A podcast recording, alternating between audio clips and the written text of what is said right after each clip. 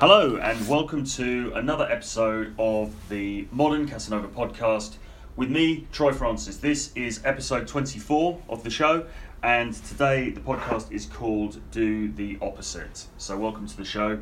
Good to be here. I am in London, in Shoreditch, um, still in my apartment here, and uh, having a good time, sorting things out. I've got my last week in corporate work next week, which is uh, pretty exciting, although potentially fairly tedious as I get through that week, but uh, pretty exciting because this really is the start of something entirely different for me, an entirely new life, if you like. And I've been busy. Uh, I've visited some uh, my mother and uh, um, her husband yesterday and hung out with them, which was cool been sort of visiting some family and stuff, and then soon I'm going to be uh, effectively taking my cases and leaving the country. So it's all good, it's all exciting stuff, loads and loads of things coming up. Uh, I'm really looking forward to that.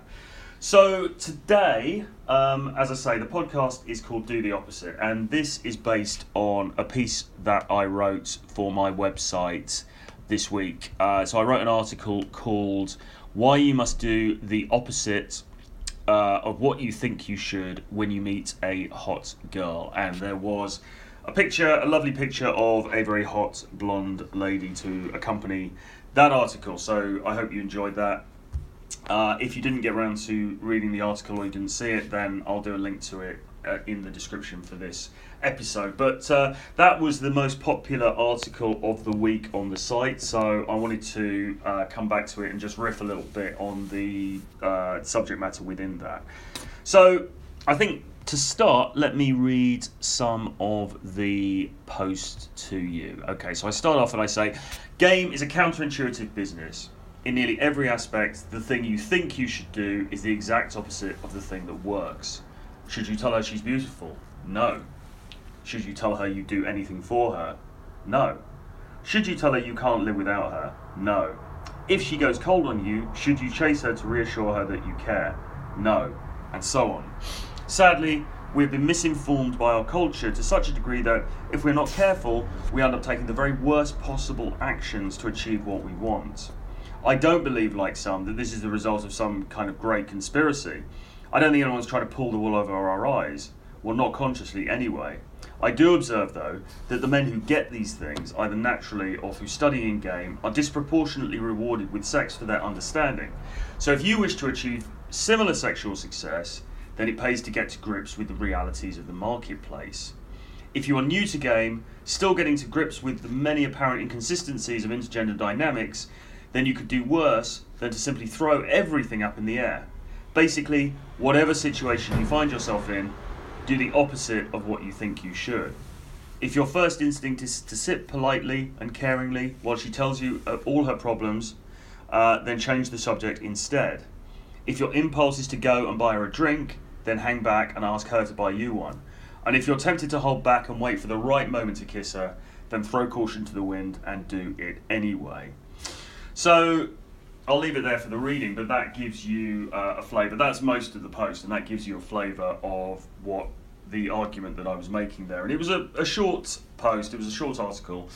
Um, and it was really on this thing about inconsistencies because, as I said, game is absolutely chock full of inconsistencies. And one of the things that we learn when we come into this discipline, when you know we start to uh, look at the way that we interact with girls and think about how we can improve it, one of the first things we realise is that uh, a lot of the things that we're doing, and we're doing those things in good faith, are completely the opposite to what we perhaps should be doing. So, um, and I gave some examples in that in that little bit that I read there. So, for example, you know, do you go up to her and say, "Oh my God, I think you're so beautiful"?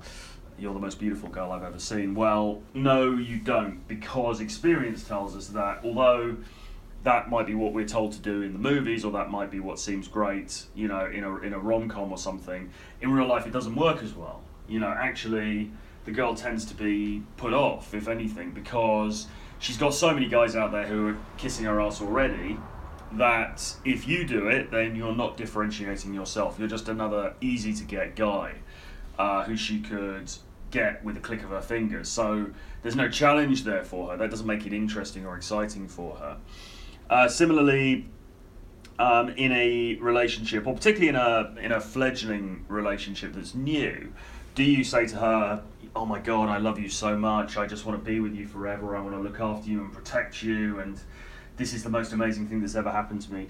Well, again, no, you probably don't. Certainly not in those early, early stages of that relationship, because again, unfortunately, this issue of reverse psychology comes into play, and anything that is too easy for human beings to get becomes devalued.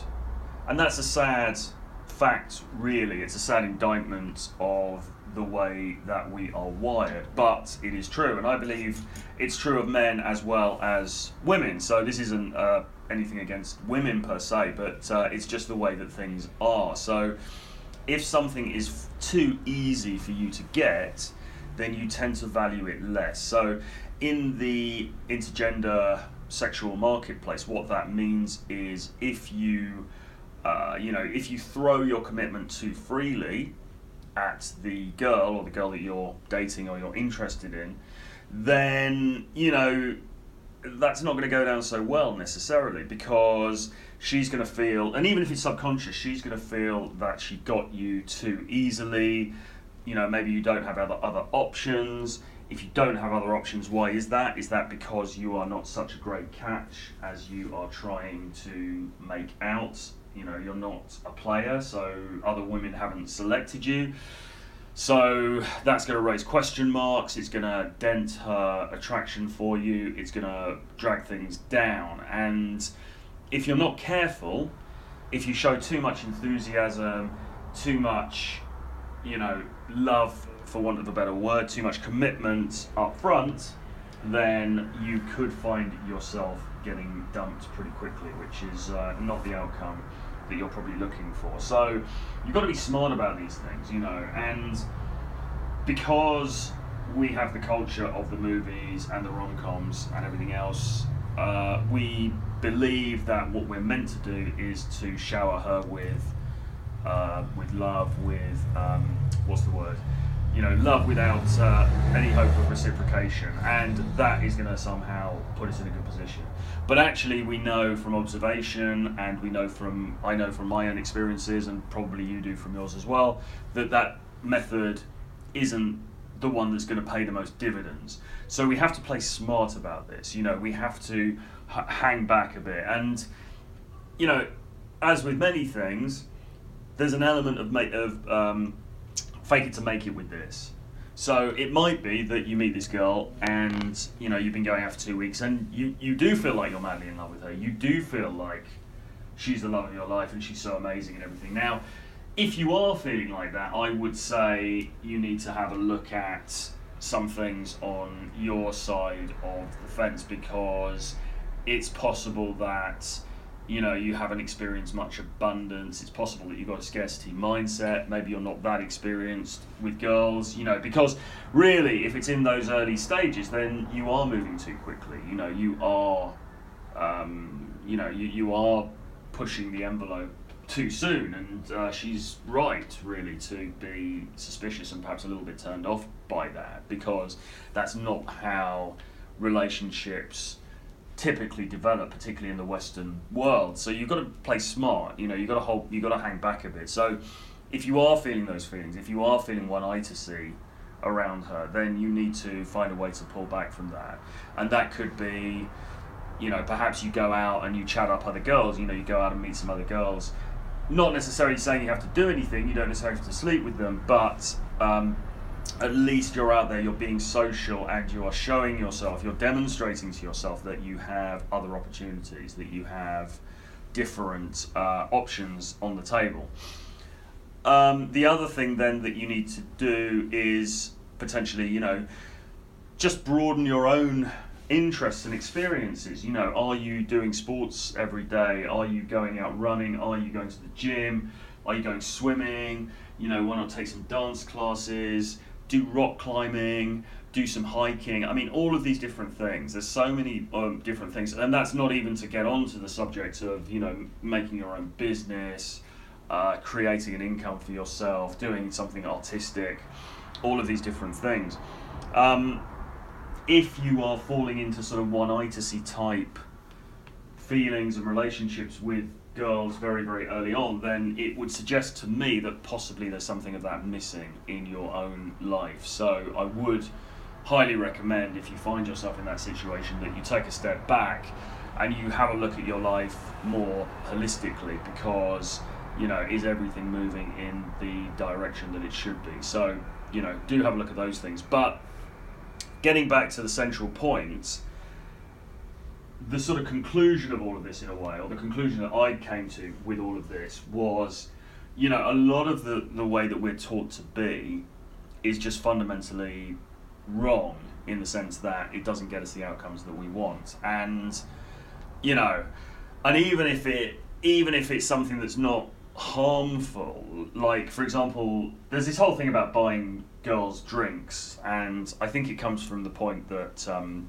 some girl you know you might get some girls in the bar who are just there because they want to get free drinks and it's essentially almost a rip off you know they'll talk to the guy to get the free drink and then they'll they'll walk off um, you know, I don't think that's happening in the in the majority of cases, and I think you know actually, it's it's fine. It's kind of fine really to buy um, an, a drink in the early stages of an interaction, or certainly on a date. Absolutely on a date, I would say. I don't think that there's any reason not to on a date because if you start you know kind of quibbling about who's going to buy the drinks you're just going to look like an ass really and it's not going to it's, it's socially abnormal it's not going to do you any favors you're just going to look like a you know tight skinflint, and um, yeah, you're just going to get yourself blown out. So, you know, as long as you're not coming from a sort of provider angle, as long as you're not saying, "Hey, baby, I'm going to buy you some amazing champagne," and you know, because you're so beautiful, and yeah, man, you know, as long as you're not coming from that angle, then I think buying drinks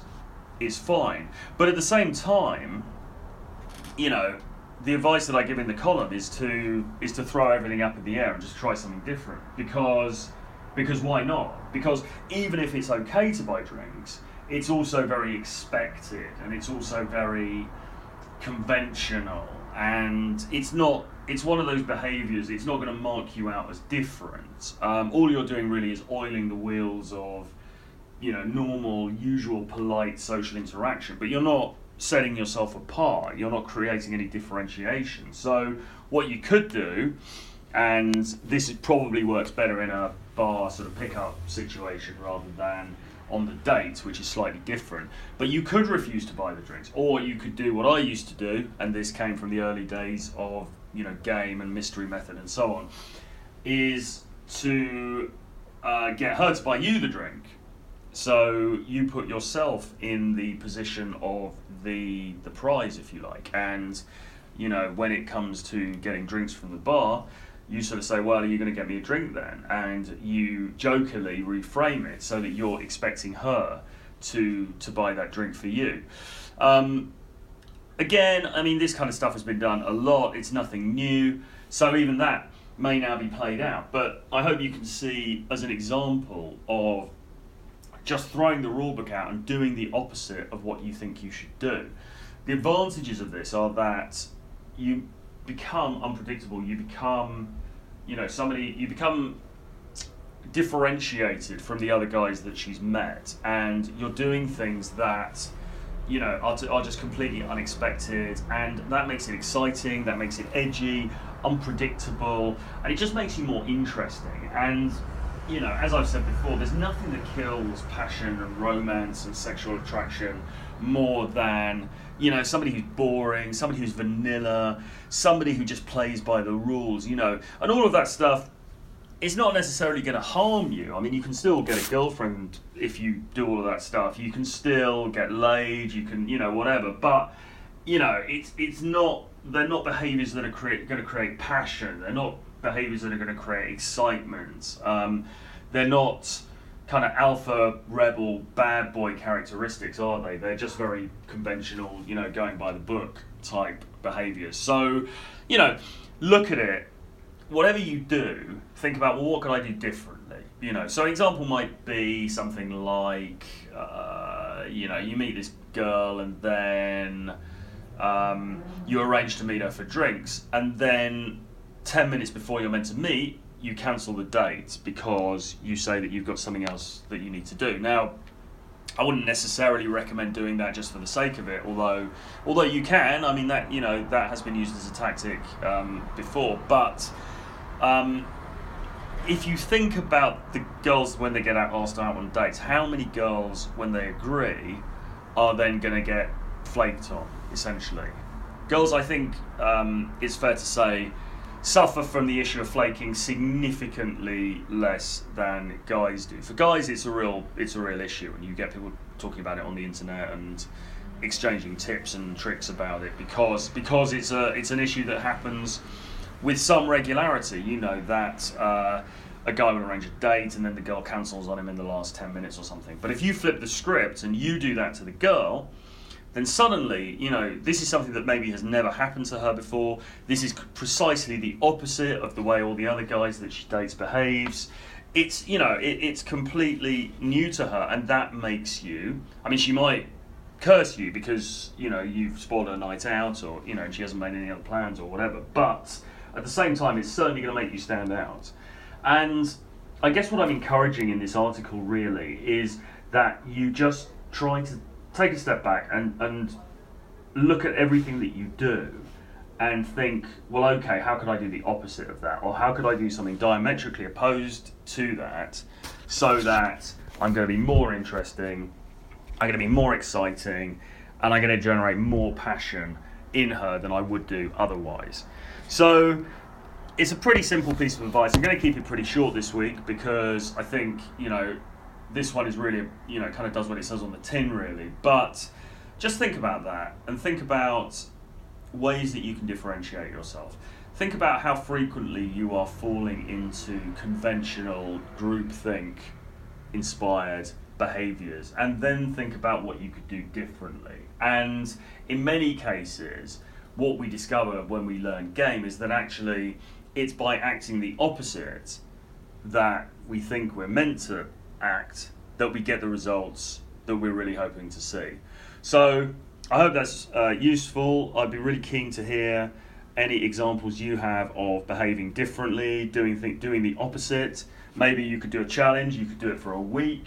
You can have the week of behaving um, in the opposite way to social con- constraints, and of course disclaimer i'm not talking about doing anything illegal. I'm not talking about doing anything unethical or immoral here. But you know just acting in a way that makes you stand out that's different refusing to go by social norms rejecting you know the boring the conventional and stepping outside of the box. So if you're up for that it would be great to do that as a week challenge. And uh, i'd be very, very keen to hear the results and to hear the kinds of things that you got up to. So do give me a shout and let me know how you get on. Any questions that you've got, any thoughts, uh, any impressions, or any uh, ideas that you've got for content that you'd like me to cover in upcoming episodes, please do drop me an email. I love to receive them and I will get back to you.